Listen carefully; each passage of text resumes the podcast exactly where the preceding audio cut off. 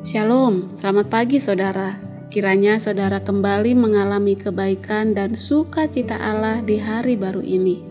Pembacaan Alkitab hari ini dari 2 Tawarikh 35, Wahyu 21, Maleakhi 3, dan Yohanes 20. Mari kita tetap bertekun membaca Alkitab sehingga kita makin mengenal dan bertumbuh dalam anugerah Kristus. Mari kita berdoa. Ya Tuhan, kami hendak membaca dan merenungkan firman-Mu. Kami sudah siap, berbicaralah supaya kami bisa menjalani hidup kami hari ini seturut kehendak-Mu. Dalam Yesus Kristus kami berdoa. Amin. Saya mengajak kita membaca firman Tuhan dari kitab Wahyu 21 ayat 1. Lalu aku melihat langit yang baru dan bumi yang baru sebab langit yang pertama dan bumi yang pertama telah berlalu, dan laut pun tidak ada lagi. Mempelai perempuan yang dipersiapkan. Ada apa di masa depan? Seperti apa langit itu? Jawaban Perjanjian Baru adalah itu tidak hanya langit biasa, tetapi langit dan bumi yang baru langit dan bumi yang baru sangat nyata dan kokoh. Di dalam renungan hari ini ada paradoksi terkait ciptaan yang baru. Akan ada langit dan bumi baru, tetapi Kristus berkata bahwa Dia akan membuat segalanya baru. Tidak hanya membuat semua hal yang baru, inilah pertanda kelanjutan dengan ciptaan itu. Martin Luther berkata, jika saya tahu dunia akan berakhir besok, saya akan menanam pohon hari ini. Ia memiliki implikasi besar ya. Ini mempunyai implikasi besar bagi pemahaman kita mengenai kebangkitan.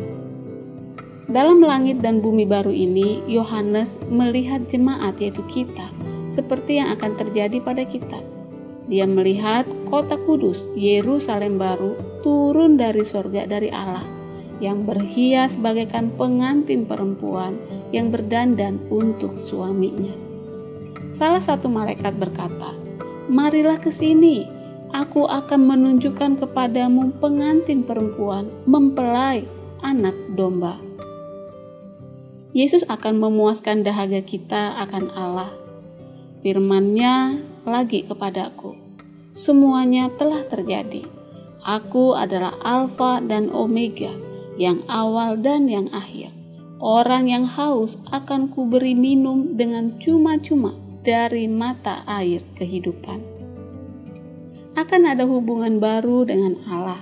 Kita mengalami pendahuluan dari hari ini melalui tinggalnya hadirat Allah dalam jemaatnya oleh rohnya. Di hari yang besar itu, kita akan dibawa ke tempat kekariban dengan Yesus Ciptakan hubungan yang terindah antara kita dengan Tuhan Yesus. Mari gandakan jutaan kali lipat, dan kita akan mendapatkan keindahan hubungan dengan Allah dalam kekekalan. Hubungan jemaat dengan Allah tidak hanya akan menjadi sempurna, bahkan jemaat akan dijadikan sempurna. Gambaran mempelai perempuan ini sangat indah, seperti yang bisa kita baca di ayat 11 ini adalah tempat jemaat yang telah disempurnakan dengan akar dalam perjanjian lama. Kota tersebut bentuknya persegi empat sempurna, sangat indah, damai, dan aman. Di sana tidak ada lagi penderitaan, tidak ada maut, tidak ada bait, sebab Allah, Tuhan yang Maha Kuasa, adalah bait sucinya.